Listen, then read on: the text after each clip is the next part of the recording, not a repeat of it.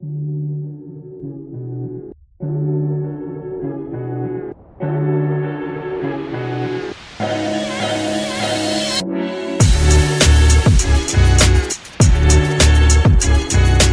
tudo bem?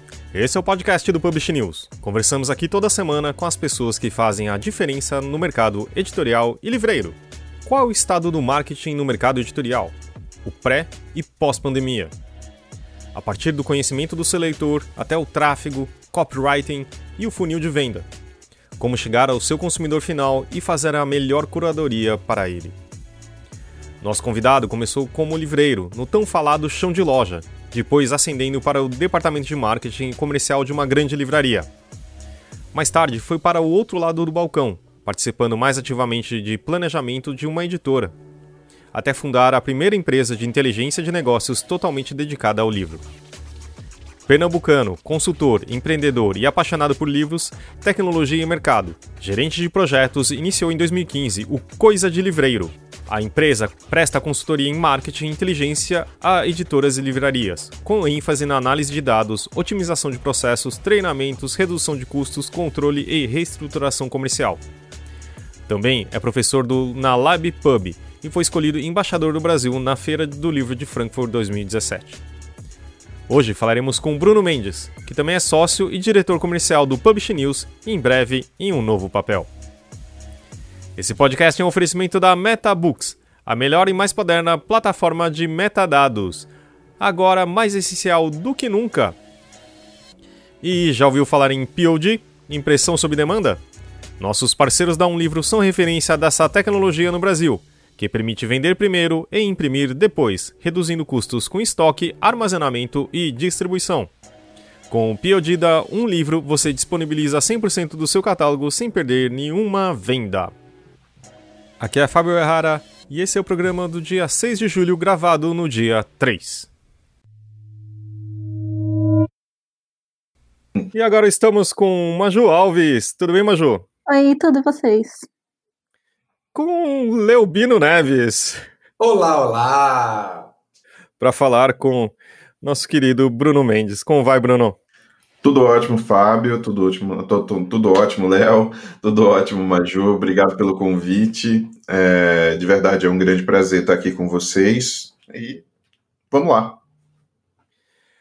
Uh, Bruno é um cara que eu sempre gostei de conversar sobre especular do mercado, fazer uma análise.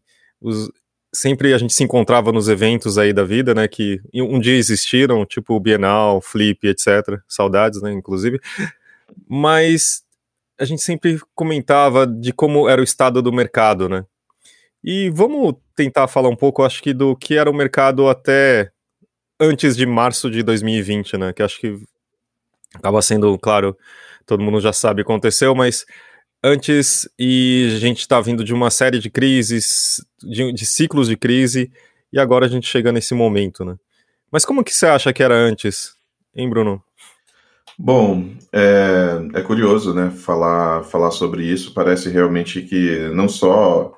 É, não, não, parece que foram alguns meses atrás, né? Parece que foram um século passado, né? É, bom, como era, era havia de fato uma corrida, né? Um processo de digitalização no mercado, né? Esse espectro ele era mais lento, né? Tipo, ele estava caminhando mas é, a velocidade realmente não era uma preocupação é, de todo de, de, todas as editoras, de inclusive é, dos pontos de comércio, né, de pontos de varejo. Então a gente tinha um mercado ainda muito baseado na, nas transações, em suas transações comerciais com os pontos físicos, né? É, mesmo depois de tudo que aconteceu, a gente ainda tem insistências nesse tipo de comercialização eu acho que é algo que ainda vai é, é, durar, né? Mas é, era muito mais, então uh, existia ainda um pensamento, antes da, da, da, pandemia, existia um pensamento ainda muito. É, um pensamento de que vender para a livraria e vender para as livrarias era sempre o melhor e o grande negócio uh, a se fazer, né? É, e o cenário atual existia uma corrida é, grande e houve, de fato, um processo de aceleração na, da necessidade de digitalização é, dos seus processos e de maior controle dentro do seu próprio negócio, né? Então, isso fica muito claro é, no cenário que a gente encontra hoje, né? Então, o que eu posso dizer de maneira resumida é que num cenário é, antes da pandemia, né, e de tudo o que aconteceu, a gente tinha um mercado é, interdependente, né? É um cenário onde ele dependia de fato muito dos pontos de venda. Não estou dizendo que isso foi esperado, nem de longe, mas ele é, era uma mentalidade fixa, constante, é, onde apenas visualizar outras possibilidades era quase que um pecado. Hoje se tornou uma necessidade, né?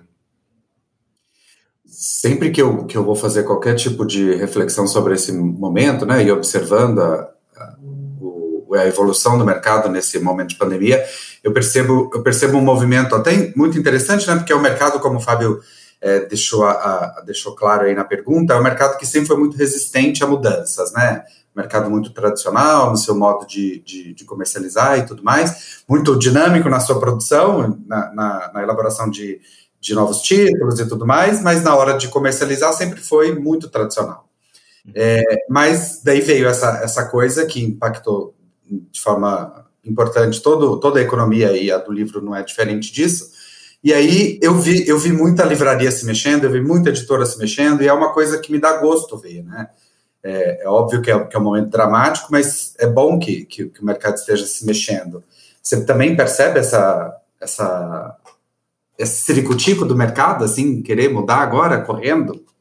Com certeza, é, com certeza. Em, em diferentes esferas, né? É, sim, a gente pode abrir um número é, para vocês aqui. A nossa demanda por e-commerce e, e, construção de lojas e, enfim, é, cresceu bastante, né, cerca de 110%. Eu falei para vocês aqui nos bastidores e, e, e, continua. Né, hoje a gente tem fila para construção é, desse tipo de solução. Então, é, quando eu digo em todas as esferas, porque não é só construção de loja é, que resolve né, o problema uh, tem uma demanda por conhecimento também, né? Então, as pessoas querem entender um pouco mais. É uma jornada, né, de conhecimento, é algo que estava distante. Um dia, talvez, eu vá fazer isso, eu vou aprender isso um dia, e virou uma coisa do eu preciso aprender agora, né? Então, é, existe uma jornada também por conhecimento nesse processo é, em algumas iniciativas que a gente acompanhou aqui com excelentes olhos, né? Tipo o que a Catavento fez lá com o Sebrae, eu acho, e tudo. A gente até conversou um pouco sobre isso. É, e a grande demanda, né? Do, do mercado, das pessoas que participaram daquela bateria de cursos e, e de busca né, por, por conhecimento, era conteúdo digital. Quer dizer, eles estão preocupados e estão é, tentando aprender a como vender na internet, né? Que é um fator realmente que é, tem muito a sua especificidade e é difícil emular muitas vezes a, o comportamento do livreiro, da loja física dentro do ambiente virtual. Então existe também uma jornada e uma busca de conhecimento é, em como fazer isso com eficiência, né? É, então, sim, Léo, respondendo objetivamente, é, sinto o aumento aqui pelos trabalhos e pelas demandas. É, a gente sente aqui na pele, no dia a dia, é, mas é legal que a gente vê isso não só no modelo comercial, ou seja, as pessoas querem ter mais controles, é, querem ter mais controle dos seus negócios, é, elas querem ter mais acesso à informação e elas querem ter a capacidade de sobreviver a crises é, sozinhas, sem ter tanta dependência de outros pontos de varejo, de comércio. É, então, é um movimento bonito de se ver. É quase que um movimento de independência. Mas você fala quando você fala, Bruno, de controle, você está falando da editora, por exemplo, conseguir entrar em direto contato com um consumidor final, é, quer dizer, através de redes sociais ou alguma coisa assim, e também pela venda, é isso? É, exatamente, exatamente. É o movimento, esse, esse movimento, não que as editoras, uh, novamente, as editoras continuam sim pensando, pensando nos pontos de varejo. Hoje é a solução número um né, é abrir novos canais de venda, né, e aí você vê, é, eu vi a editora contratando representantes, né, nesse período, né, então, para desenvolver sua estratégia, o que, é, é, evidentemente, a primeira, a primeira vista poderia causar uma extrema estranheza, é algo que dentro da estratégia faz sentido ali, né, porque a gente tem também é, pontos descentralizados é, no país que não pararam, né? É, que não pararam, estão mais afastados, evidentemente, do nosso campo de visão.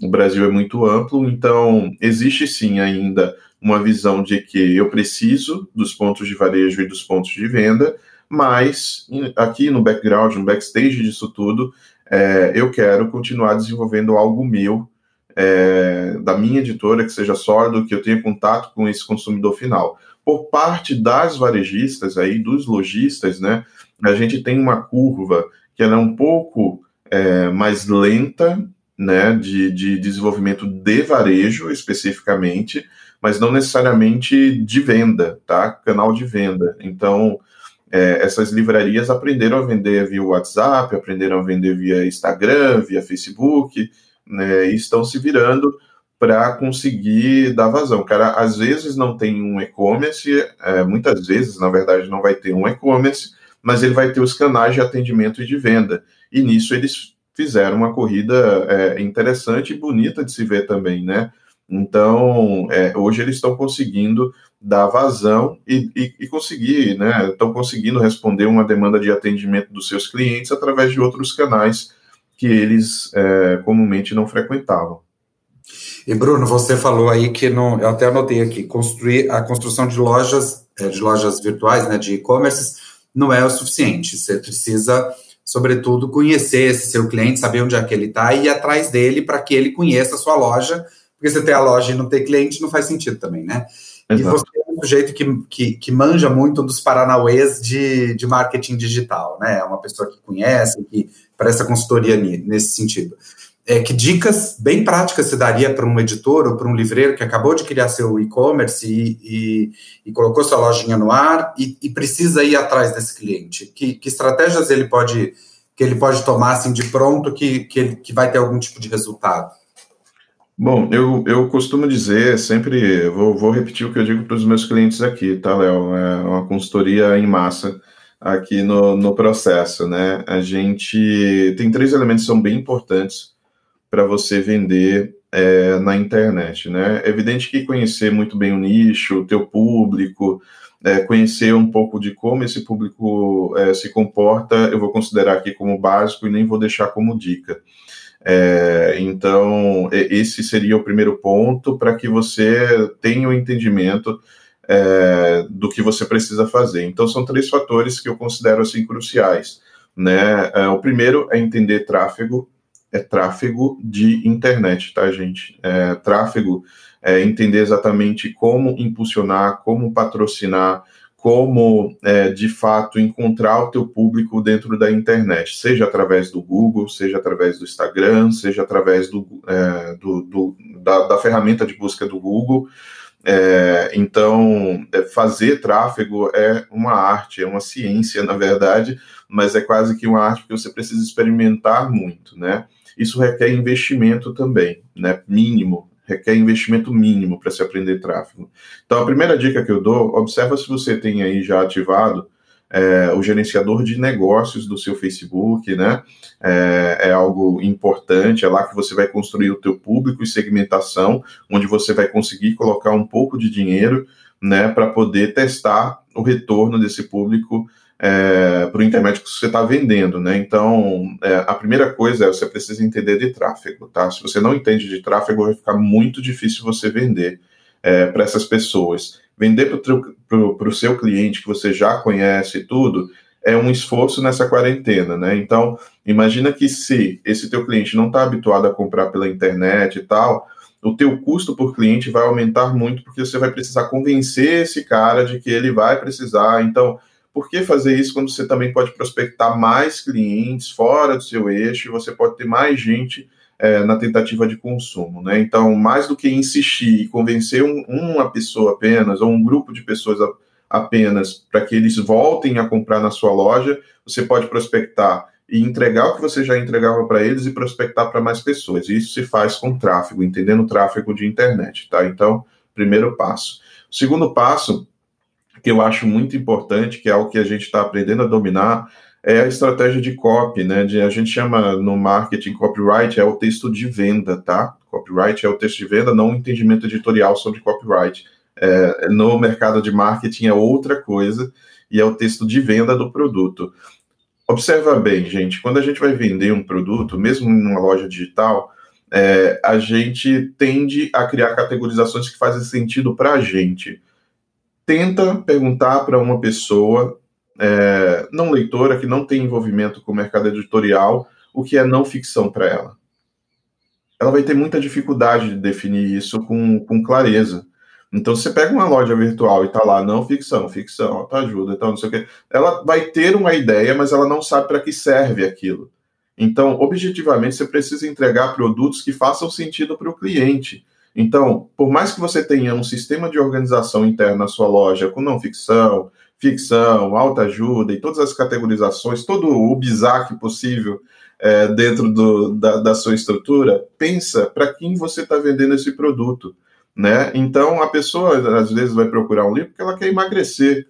A pessoa vai procurar um livro porque ela quer se aperfeiçoar numa determinada técnica que ela precisa para o trabalho dela. Então, é entregar livros e conteúdo de acordo com a necessidade do cliente, não com a, com a classificação que você vai colocar lá, que é simbólica, hipotética, que faz sentido para a gente, tudo bem, e super, super defendo a existência delas para nossa organização interna, mas não necessariamente o cliente lá na outra ponta precisa saber é, que aquilo é essa categorização. Então, quando for é, clusterizar o que você está fazendo, pensa no cara do outro lado, né, que está pesquisando e está procurando. Então, esse é um, um, um segundo ponto importante. E o terceiro ponto mais importante dessa cadeia é aprenda funil de vendas. Assim, é aprenda a construir um funil de vendas. O que é um funil de vendas? Muita gente faz, ah, agora eu atendo por WhatsApp, ah, agora eu atendo por Facebook, agora eu atendo por Instagram e acha que, na verdade, aquela plataforma se resume a tudo que ele vai fazer. Na verdade, o que você está fazendo é abrindo canais e possibilidades de venda. Entenda aquilo como a, a, o início, o topo do seu funil de vendas, é o primeiro contato que o cliente vai ter. Como é que você vai dividir esse funil até que ele efetue a compra, é algo que você precisa estruturar, né? Então, aprenda a e entenda, né, estude sobre funil de vendas. Então, são os três pontos, Léo, que eu, que eu diria que são mais importantes para quem tem um negócio digital. Entender de tráfego, né, precisa saber segmentar e precisa investir, tá? precisa investir. Durante aqui o, o dia a dia da gente aconteceu diversas vezes a gente precisar convencer pessoas que elas precisam colocar dinheiro na internet. Cara, chega, assim, não, não, é impossível fazer isso assim, né? Isso dá certo. Se você precisa ser convencido em 2021 de que você precisa patrocinar post, de que você precisa colocar dinheiro para que a coisa gira, desiste, tá? Você não vai vender na, na internet, é simplesmente assim, você não vai vender, não vai funcionar. Tá? Então, é, é, é, esse ponto é importante. É, claro, entender é um pouco sobre categorização e, e copy, né, de como vender esses produtos. Então, tráfego, copyright e funil de vendas. É, as três dicas que eu dou.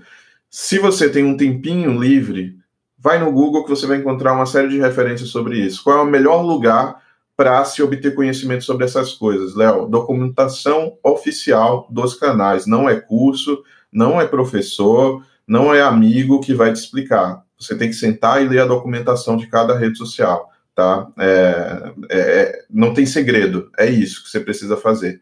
Leva tempo, é uma curva que às vezes parece distante é, do que você é, faz, né? Mas se você não tem dinheiro para pagar uma agência para fazer isso por você, é a única saída que você vai ter para manter o teu negócio é, na ativa, tá? Sendo muito sincero e direto nesse ponto. Você, é... você falou de, de copyright, copywriting, é, só para desambiguar, né? É copywriting do verbo write, de escrever, né? Não copyright de direitos de, de cópia, direitos autorais, né? É Exatamente. Boa, Léo, boa. É, você começou no mercado editorial no chão de loja de uma livraria. Como você vê o futuro dessas livrarias físicas pensando num futuro a médio e longo prazo? Eu, é, o futuro pós-pandemia, né, Maju, ele, ele, ele é curioso, é, ele é um futuro de incertezas, não especificamente pelo Covid, né, não especificamente pelo Covid. É, hoje é o Covid e a gente sabe muito bem que amanhã pode ser outra coisa, né? É, eu acho que o grande despertar da consciência coletiva é de que coisas assim agora podem acontecer e que a gente talvez precise cultivar hábitos é, de distanciamento é, de uma maneira mais frequente, né? Então, é, isso, isso ficou um pouco no inconsciente já coletivo quando se pensa é, nesse pós-Covid, né? Eu sempre acreditei e continuo acreditando que existe espaço para curadoria. Esses espaços eles devem continuar existindo, acredito nisso. É, acredito que eles é, vão continuar é, a existir é, com um fluxo menor de visitação e de, eu digo principalmente essa camada que consome livros e que gosta de ir à livraria tem de ser uma camada mais bem informada.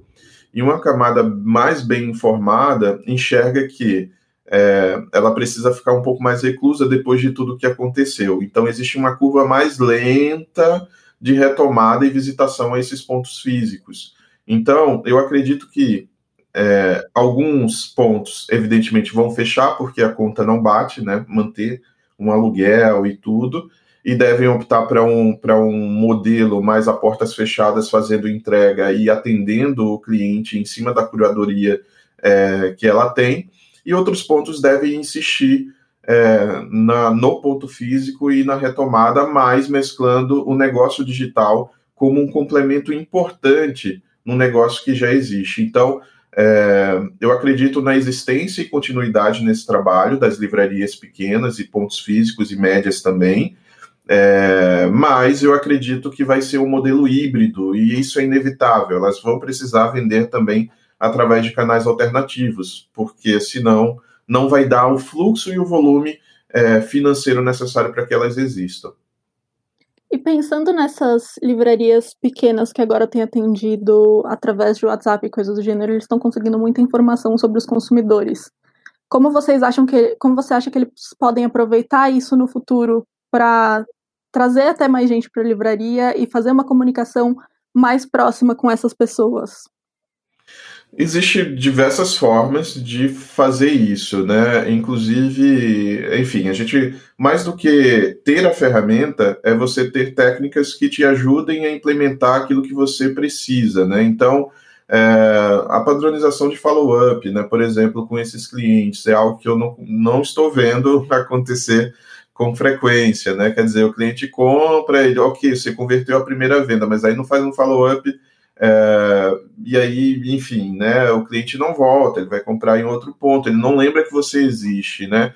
Então, é, dentro dos critérios que eu tenho visto aqui, os mais críticos é falta de follow-up, né? Isso faz com que o cara acabe não voltando.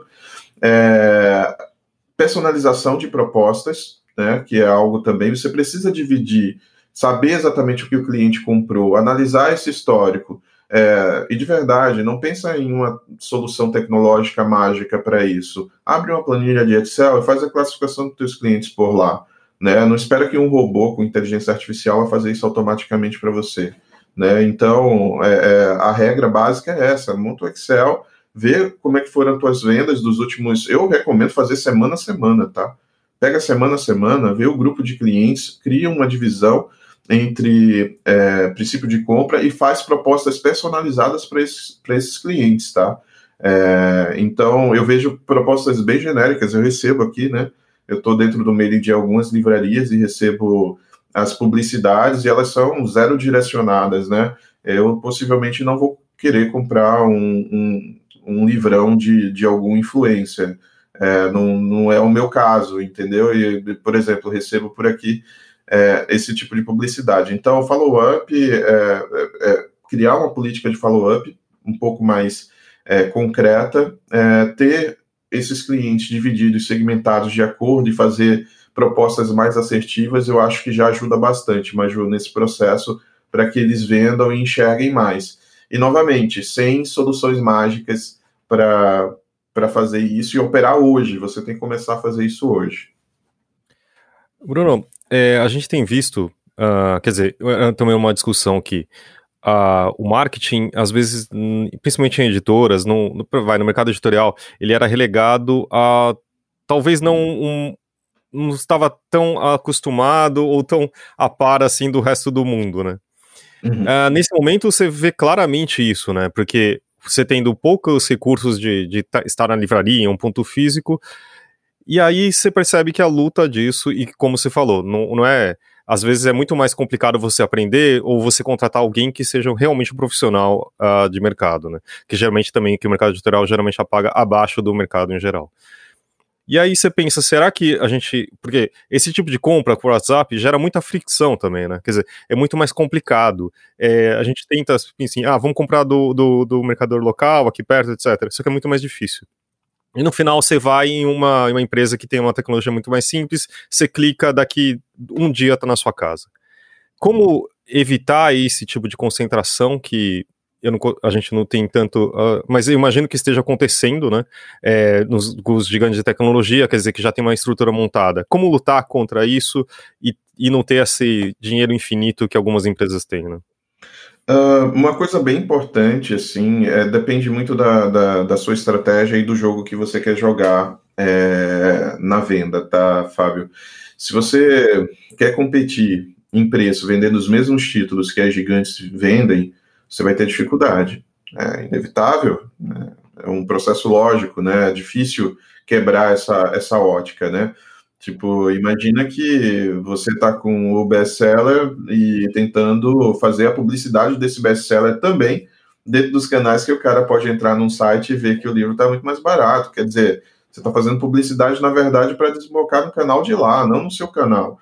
Né? Então, é, nesse aspecto, quando falam, me falam das pequenas e médias, é, a não ser que você tenha uma característica demográfica muito específica e regional muito específica, né? Se você é uma livraria do Tocantins, aí tudo bem, você pode colocar lá, porque o frete para de chegada até lá, o frete de chegada até o Nordeste está uma loucura, né? Quem, quem, quem enfim, está acompanhando os processos de grande varejo, sabe que, que o frete para Pernambuco, meu estado, tá, tá caríssimo.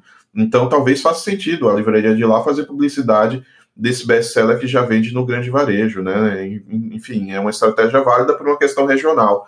Mas, no geral, você precisa ter um programa de curadoria sólida. Imagina, Fábio, assim, é uma coisa que eu tenho dito é, de maneira simples. Imagina que o cara que vai comprar na, na, na pequena ou na menor, é, ele quer um processo mais íntimo de compra, né? Ele sabe é que vai poder tirar a dúvida com alguém, né? alguém vai tirar a dúvida dele ele vai conversar com uma pessoa, a pessoa vai. Então, ele está disposto.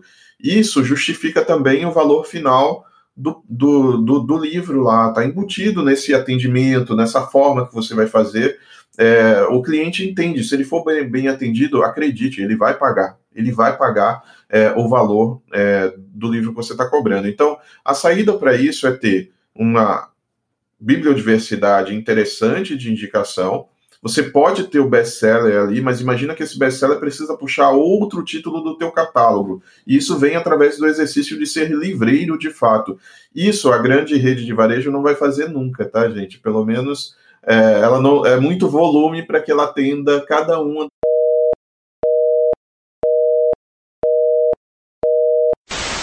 E como tivemos uma queda de luz lá no Rio de Janeiro, onde Bruno Mendes está, a gente está voltando agora.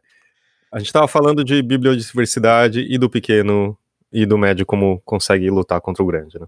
É, exatamente, Fábio. É, dando continuidade aqui à, à linha, tentarei aqui é, fazer esse elo de ligação. É, mas, de fato, o que eu estava comentando é que quando a gente. É evidente que o grande varejo é, tem tecnologias, é, tem uma estrutura é, muito robusta, né, para poder prever exatamente o que o cliente gostaria de comprar lá na loja. a grande questão que eu coloco aqui em pauta é que não necessariamente é, essa a, a, diferença de impacto tecnológico é a questão. É, novamente, se você tem uma livraria é, pequena, média, e está realmente é, colocando lá na tua publicidade os livros que naturalmente já vão vender nesses grandes canais, né? Você está fazendo publicidade, inclusive, para que o funil de venda saia lá, não no teu funil de compra, né? Que poderia ser dentro da sua, do seu negócio. Então, eu vejo esse é um erro bem comum, tá? É um erro muito comum é, encontrar o título best-seller e tudo. Então, qual seria a estratégia, né? É, nada impede que você tenha esse livro para ofertar para o teu cliente. É, mas você precisa ofertar esse livro, ofertar esse conteúdo é, com uma venda que ela abrace a bibliodiversidade que você tem. Então, nada vai substituir a indicação direta de um livreiro. Imagina que a sua fraqueza é a limitação justamente do grande varejo com sua tecnologia. Ele não consegue personalizar o atendimento nesse nível tá? Ele não conseguindo personalizar o atendimento nesse nível é justamente onde você ganha, né? Você pode ter não só um cliente que goste de comprar com você pela indicação, lembra como é na livraria? O cliente que chega, gosta da tua indicação. Hoje você tem um milhão de formas de fazer isso. Você pode mandar até áudio de WhatsApp para teu cliente, indicando e falando sobre uma obra. Olha que legal, né? Tipo, não é muito diferente. Você só precisa transferir isso para um ambiente que de fato, e olha, como cliente, se ele era atendido por você na livraria, ele vai querer te escutar sim, né? Esse elo não, não se perdeu. Então, você vai ter, vai continuar tendo um cliente que ele te escuta antes de efetuar uma compra, ele pode até comprar o best-seller do momento, mas ele vai querer de onde veio aquilo, de onde veio aquela ideia, e possivelmente você vai saber dizer, olha, tem um autor que já tratou disso, e é nessa mesma linha, né? Então, não é o algoritmo que vai fazer isso, é um ser humano que entende de livros que vai fazer isso. Eu tenho certeza que você que é pequeno e médio vai ser muito mais efetivo na indicação do que o algoritmo. E eu tenho uma dúvida. Por que, que as editoras que são empresas de conteúdo, que acho que nem sempre elas se veem assim, uhum. não conseguem produzir um marketing de conteúdo adequado, bom, razoável, pelo menos?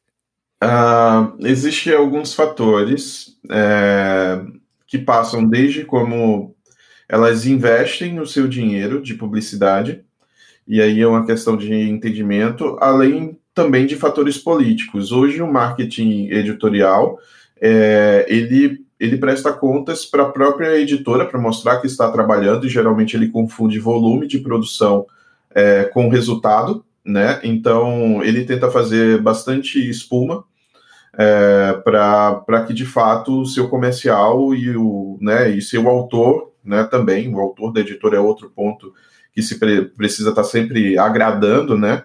Então, eu, eu, eu, considero o maior problema do marketing editorial hoje, é, Fábio, a falta de foco no leitor, de fato, né? É, o marketing ele é muito mais direcionado, como ele precisa dividir a atenção em várias esferas, ele precisa mostrar para o comercial que ele está sendo efetivo no marketing, para esse comercial dizer para a varejista que, olha, meu marketing está trabalhando aí, está colocando o link da tua livraria, compra mais da gente. Então, esse marketing precisa dividir a atenção com a, a parte editorial para dizer, olha, estou fazendo publicidade do autor, manda para ele para ele dar uma olhada na publicidade legal que a gente está falando do livro dele, né? E ele precisa fazer no final a publicidade para o cliente final. Então, é, é para o cliente, para o consumidor final. Então, é uma divisão que, assim, é, é puramente estrutural, né?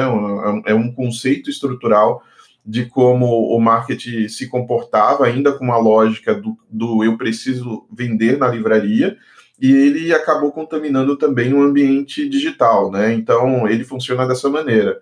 É, o que a gente vê no dia a dia são editoras fazendo estratégias completamente sem o menor pé, nem sem, sem pé nem cabeça, é, com, com, relação à estratégia de resultado final, de compra, de venda, né? De compra e venda, que é o que interessa. Então, não só de compra e venda que interessa, estou exagerando, evidentemente. É, é, é, claro que engajamento é importante para que você tenha uma comunidade de compra e venda. Mas se você gasta tempo demais é, da tua estratégia, do teu conteúdo e da tua energia, principalmente energia da tua equipe de trabalho, para agradar todos esses pontos, você não vai agradar nenhum. Porque fica baseado só em achismo, do tipo, nossa, eu tô achando, alguém liga ou manda um WhatsApp para a equipe de marketing, olha, eu tô achando essa foto não muito bonita é, no Instagram, ou não tá dando muito like, ou algo assim? É isso que você tá falando no final? Essa é a espuma que você precisa causar internamente? É, é, é, um pouco além disso. Esse, esse é um fator grave, né? Assim, porque imagina é, é que é, a gente vê isso aqui com frequência, né? Muita gente acredita que colocar o máximo de texto numa peça gráfica é a melhor solução, né? Quando na verdade você tem a imagem que é o gatilho mental cognitivo para o cara prestar atenção no que você está fazendo e ela dá uma olhada, a parte de descrição do post serve para isso, né? Mas aí você basicamente repete tudo que está na peça gráfica no texto também. É, bom, o algoritmo não vai dar a atenção que você espera nessa peça. Então, muitas vezes, vamos supor, a gente vai pensar uma peça otimizada para aquele canal, Facebook, Instagram, seja qual for, seguindo as diretrizes e regras é, de boas práticas dentro dessas plataformas, não sei o que estou dizendo, é, é, número, é algoritmo que está me dizendo que ele vai ser potencializado se ele funcionar dessa maneira. E aí você entrega a peça e o setor editorial fala, não, mas deixa o setor de marketing, né? Deixa eu mudar isso aqui. Aí o editorial, não, não, deixa eu mudar isso aqui. Aí o outro muda também. Aí no final a peça vira um testamento, um, né, cheio de preço e parece, nossa, aquela coisa de você andar no centro da cidade e ter aquela, aquelas placas com preços e, e coisas é, que prejudicam a legibilidade, a clareza na informação que você está comunicando, e no final você ainda vai ser responsabilizado por aquilo né, que está sendo publicado, porque no final a campanha é sua. Então é, é, é, complicado, é uma tentativa, o que eu falo muito de Spuma é assim: a gente precisa agradar todo mundo no processo, né? Senão é, a pessoa vai achar que eu não estou fazendo a publicidade, não estou direcionando para o ponto de varejo, o comercial vai ficar chateado comigo. E aí, se eu fizer a se eu fizer a publicidade não indicar para o autor que eu estou enaltecendo esse autor, o ego dele vai ficar ferido e também ele vai ficar possesso da vida e vai ligar aqui dizendo que a editora não faz uma publicidade dos livros desse autor. Então, você precisa agradar muita gente, então fica difícil. O, o leitor na ponta, que é, na verdade, o único cara que você tem realmente ali que prestar conta, porque ele, é ele que no final vai fazer. Inclusive, imagina toda a cadeia. O autor quer que seu livro seja o quê? vendido. A editora quer o quê? Que o seu livro seja vendido, mas ele é o último a, a ser imaginado na cadeia, né? A gente vê isso com frequência. Não estou dizendo que todas as editoras seguem assim, tá, gente? É, é evidente que existe é, editoras fazendo trabalho, enfim, brilhantes e, e, que a gente olha aqui e até aprende muito com elas. Mas o dia a dia é difícil, o dia a dia, é, é a realidade mesmo é que existe a política e o sistema organizacional do século passado, ele às vezes é, é emulado no digital, isso prejudica muito os resultados da campanha. Então, tenha mais compromisso basicamente com o seu leitor. Pesquise, cultive a comunidade, produza para ele. É ele que te dá dinheiro e te dá retorno, tá? Então, é, enfim, essa, essa é, é, a base. E com relação ao lado sistêmico mesmo, Fábio, técnico, é, existe também uma dificuldade do cara que é mais técnico explicar para a editora é, que aquele é o melhor caminho.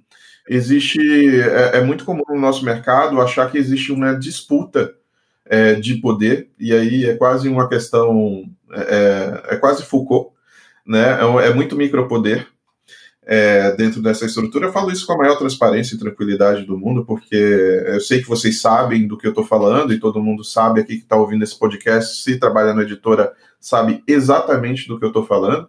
Então, essa estrutura de micropoder, quando você tem uma informação em mãos e você quer implementar em prol de resultado, e a pessoa sente que você sabe um pouco, falta um pouco de humildade também desses setores de dizer, cara, vamos testar, vamos implementar e aí a gente constrói o nosso, o nosso produto com base no feedback, né? O que a gente fala de construção de produto ágil, né? Que não existe muito bem dentro desse mercado. Então, é, falta um pouco de humildade e abertura também para testar essas coisas. Eu acho que é, esse é um fator que impede muito também o desenvolvimento da cadeia e efetividade no marketing. Então tá, acho que espero que algumas pessoas sejam sensíveis a essa, esse recado que é bem importante. Não, vão me xingar, né, daqui a pouco aí na internet. E Bruno, você, você, antes da gente começar a gravar, você usou a palavra vícios, né? E você disse diversos vícios aí é, cometidos por, por, por, editores ou por livreiros e tal. Mas existe, existe você consegue trazer para a gente um, um, caso, assim, um case que seja exemplar no sentido de, de, de ser uma virtude, de ter sido um, um, um, exemplo positivo de uma coisa, de uma ação ou de uma, de uma, de uma iniciativa que tenha dado certo? Ah, sim, diversas campanhas da companhia, é, principalmente alavancadas via Twitter. É, você vê ali uma, uma maturidade com, com relação ao entendimento do que é o público lá. Imagino que essa jornada não foi fácil é, para eles também, de, de entender isso. Eu acho que, na verdade, não foi nada fácil, vindo de uma casa bem tradicional, mas é, eles têm acertado bastante a mão nessas campanhas. É, e é uma coisa muito bonita de se ver. É, além de falar de companhia intrínseca, que são duas editoras que, que fazem a sua publicidade muito direcionada à comunidade, já, né? Tipo, a intrínseca especificamente acompanho já há, há algum tempo, acho o trabalho da equipe toda, né, da Heloísa e tudo, é muito bacana e é, é bonito de se ver também eu dou destaque também para algumas editoras que fogem do nosso eixo e que aí pegaram todo o conhecimento, muito de marketing digital, de, de infoproduto, e trouxeram para a realidade do livro e arrebentam, né? Que aí é Luz da Serra e Citadel, é, que são duas editoras que entenderam como faz o jogo, é, entenderam a importância de tráfego, entenderam como entregar o produto de acordo com a necessidade, né? Então eles entendem que o cara, nesse momento, olha o trabalho que o Marcial está fazendo com o Napoleão Hill novamente, né? Assim, um livro que já foi publicado e tudo.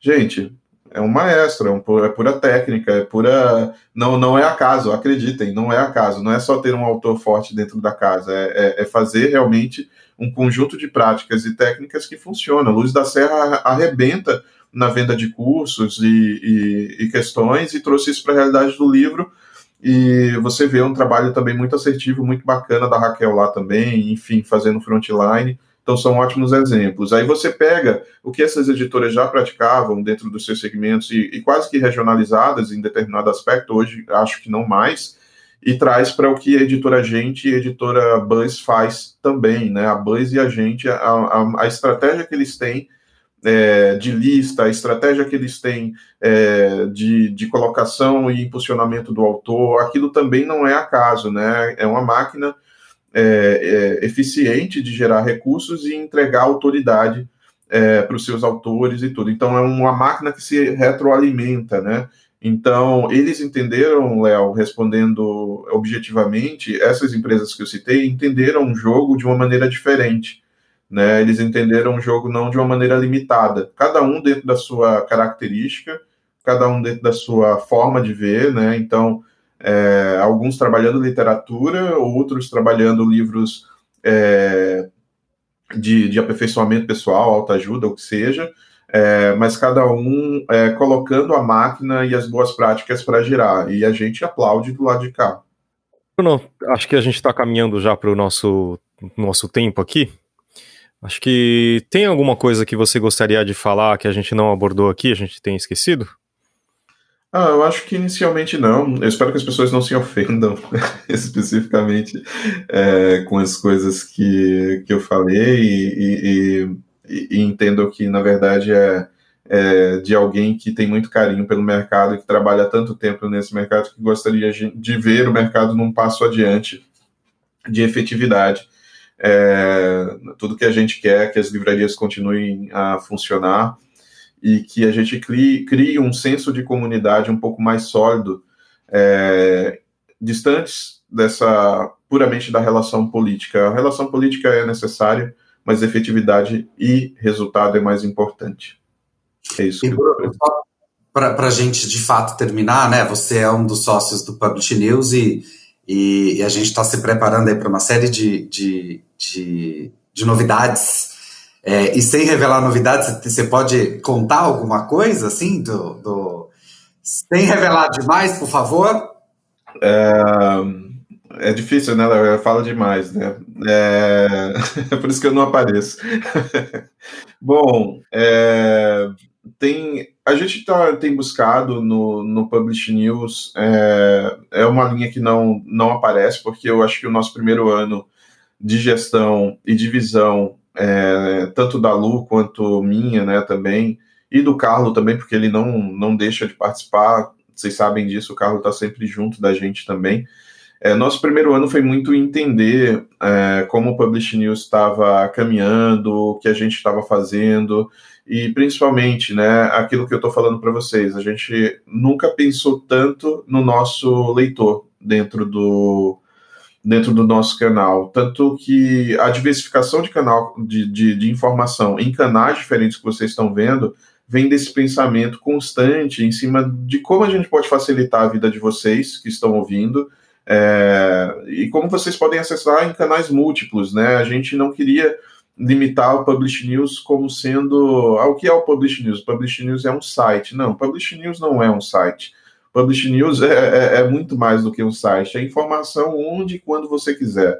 Então, o que eu posso dizer, sem dar muito mais detalhes, é que a gente vai passar por uma modificação é, profunda com relação a esse conteúdo, sem deixar de fazer o que a gente já faz, mas a gente vai trazer um conteúdo ainda mais profundo e especial para quem precisa e tem fome de conteúdo, de, de informação então, para essas pessoas que, pô, eu quero mais, eu quero entender mais, eu quero me aprofundar mais, para você que sempre dizia, poxa, Publish News podia se aprofundar mais nesse assunto, o Publish News poderia fazer isso e tal coisa, a gente escuta bastante isso, você vai ter oportunidade. Eu não posso falar mais do que isso, mas a gente está construindo um parque de diversões para quem é faminto por conteúdo e informação. Delícia, tá muito gostoso participar desse a propósito. e agora, então, a gente, antes das nossas indicações, a gente vai para o nosso momento Metabooks. E estamos aqui com Ricardo Costa. Como vai, Ricardo? Tudo bom? Tudo bom, Fábio? E aí, pessoal? Vamos falar um pouco hoje de como. Que profissional é esse que cuida dos metadados dentro das editoras? Quem é essa pessoa? Que, como se alimenta? como vivem? Como vivem os metadados, quem alimenta os metadados, né, Fábio? Exatamente. É, legal, boa.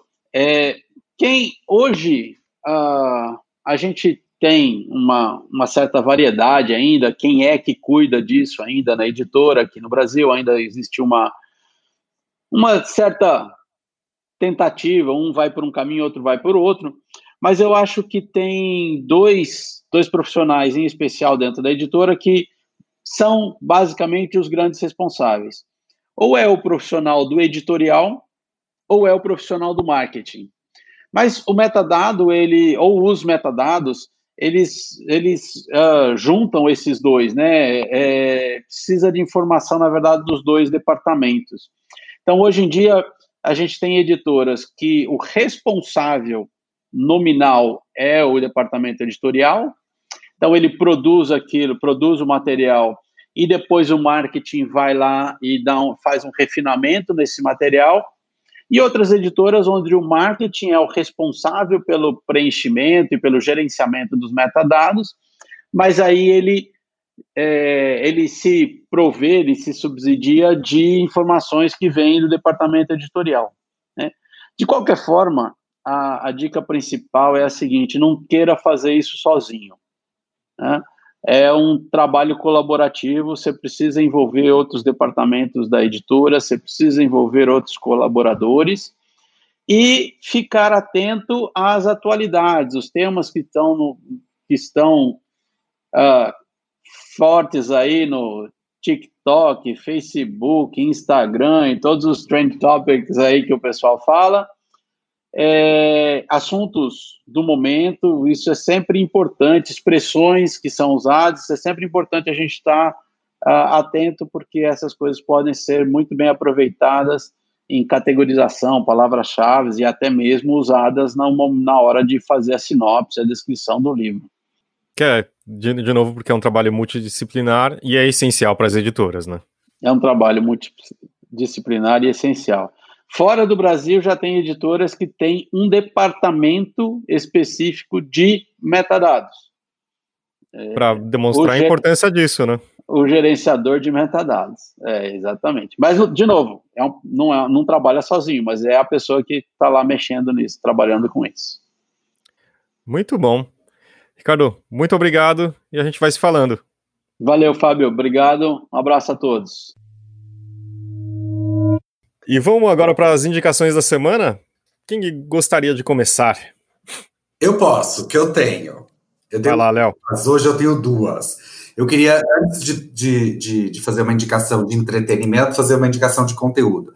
O Publish News trouxe essa semana passada é, um artigo muito interessante do Jaime, que é o Cada Livraria Condensa o Mundo. É, ele fala, faz uma reflexão super importante desse, desse momento que a gente está vivendo, desse, desse, momento de transição que a gente até é, trouxe aqui nesse episódio do Publish News, né?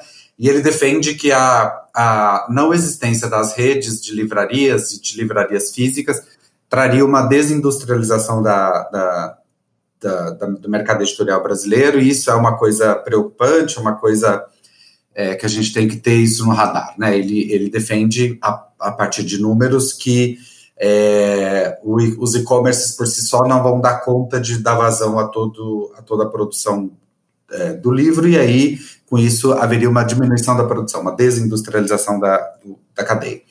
Então, acho que é um livro, é um artigo que vale muito a pena ser lido e, e discutido, é, então vou deixar isso como indicação. E outra coisa, essa semana, é, lembrando que a gente está gravando na, na semana do dia, do dia 3 de julho, vocês só vão ouvir a gente da semana que vem, então, na semana passada, é, estreou na, no Netflix um documentário Anne Frank, Vidas Paralelas, que eu assisti assim que saiu.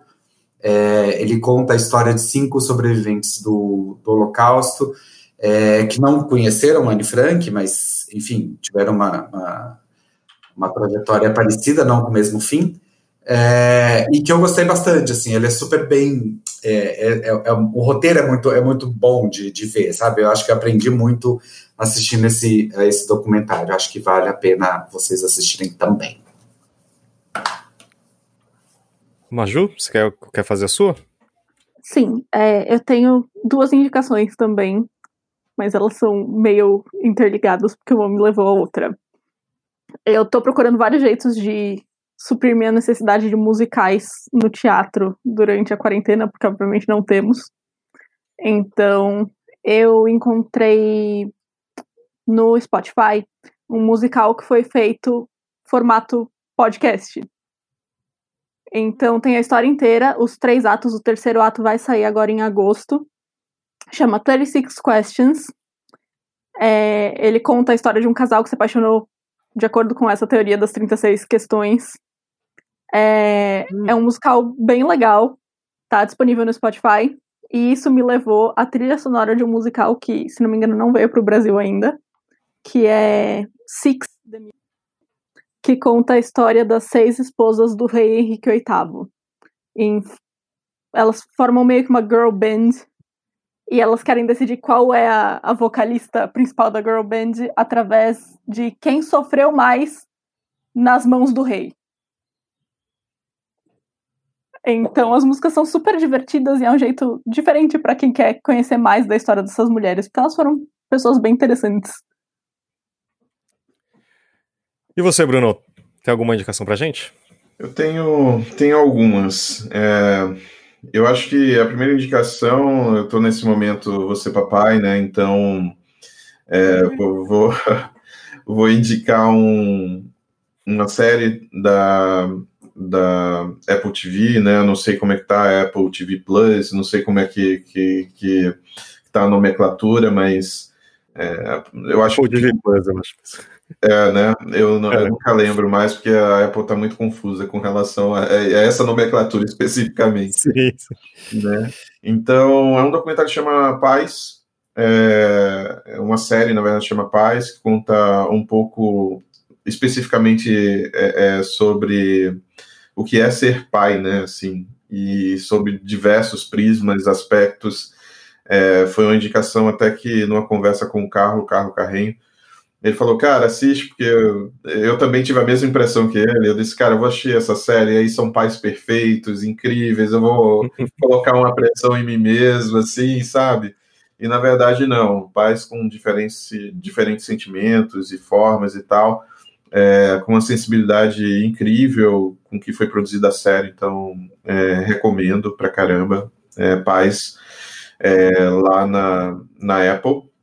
É, um livro que eu tô lendo no momento, sim, é, e tô gostando bastante, é um chama Flex, é um livro sobre decisões difíceis, liderança e como tomar a melhor decisão, né?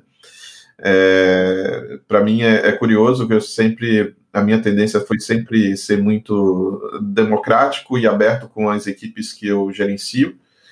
E, e, esse livro tem me dado vários insights de como fazer isso com, com eficiência. Então, Flex é um, é um livro bacana, né? não é algo que vai mudar a vida de vocês, mas é, é um texto gostoso, é legal a reflexão, então recomendo bastante. É, e outra coisa, para quem a gente está falando de marketing digital é, e tem dúvida sobre marketing digital e dizer, ah, Bruno, onde é que eu vou buscar ajuda da documentação? Isso que você falou está muito abstrato.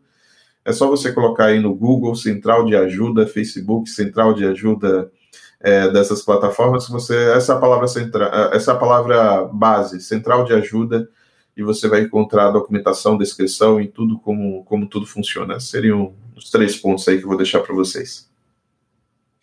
Ah, lembrando que a gente sempre coloca as indicações no, no post e também nas anotações aqui do, do podcast. E você está falando em, em, podcast, eu tenho uma indicação para você, na verdade, já que você falou do, do Paz. Tem um, um, um, podcast de um dos caras que faz o documentário, que é aquele Tricô de Paz. É isso? Eu falei certo? Então, é Tricô de Paz, em que é, uma, é um dos, uma das pessoas que falam, é super bacana. Acho que vale dar uma ouvida, eu sempre gosto, porque também eu me sinto assim. É, ele não é perfeito, então eu não me sinto tão mal de às vezes, ainda mais na quarentena, né, que a gente acaba fazendo. Tipo, não tem. Ah, você tem que apelar para a tela, coisa que a gente sempre evitou, né? Mas tudo bem. E tem uma outra coisa que. Ah, tem um documentário na Netflix que apareceu. Eu, eu gostava de Fórmula 1 há muito tempo atrás, eu sou daquelas pessoas que, ah, quando. Ah, deixei de gostar, mas tem eu vi de como você consegue criar uma narrativa nova a, e a partir disso você, você recria uma paixão ou cria uma paixão nova. Porque assim, chama F1 é, Fome de Dirigir. É o nome em português não é um dos melhores, mas você começa, uh, eles começam a mostrar o, a, não só a Ferrari, nem as equipes de ponta, mas aquelas equipes do meio e contando a história dos pilotos. Então você começa a se aproximar de novo de uma história e você fala assim: domingo vai ser, vai ter passado já, mas vai ser, vai ter, vai começar a Fórmula 1 super diferente também, sem, sem público, todo mundo com distanciamento, etc. Mas é um, como um documentário, como uma história é criada e conteúdo e você começa a se apaixonar de novo por uma coisa. Eu acho que é um marketing de conteúdo muito interessante que foi feito e mostrando os bastidores e é muito legal. Acho que vale a pena, inclusive como uma, uma forma de você aprender como isso pode ser feito também. Tá bom? Eu acho que é isso, gente. Temos um programa, Léo? Calma, será que temos? Eu não sei, temos acho que não. Programa, temos um programa.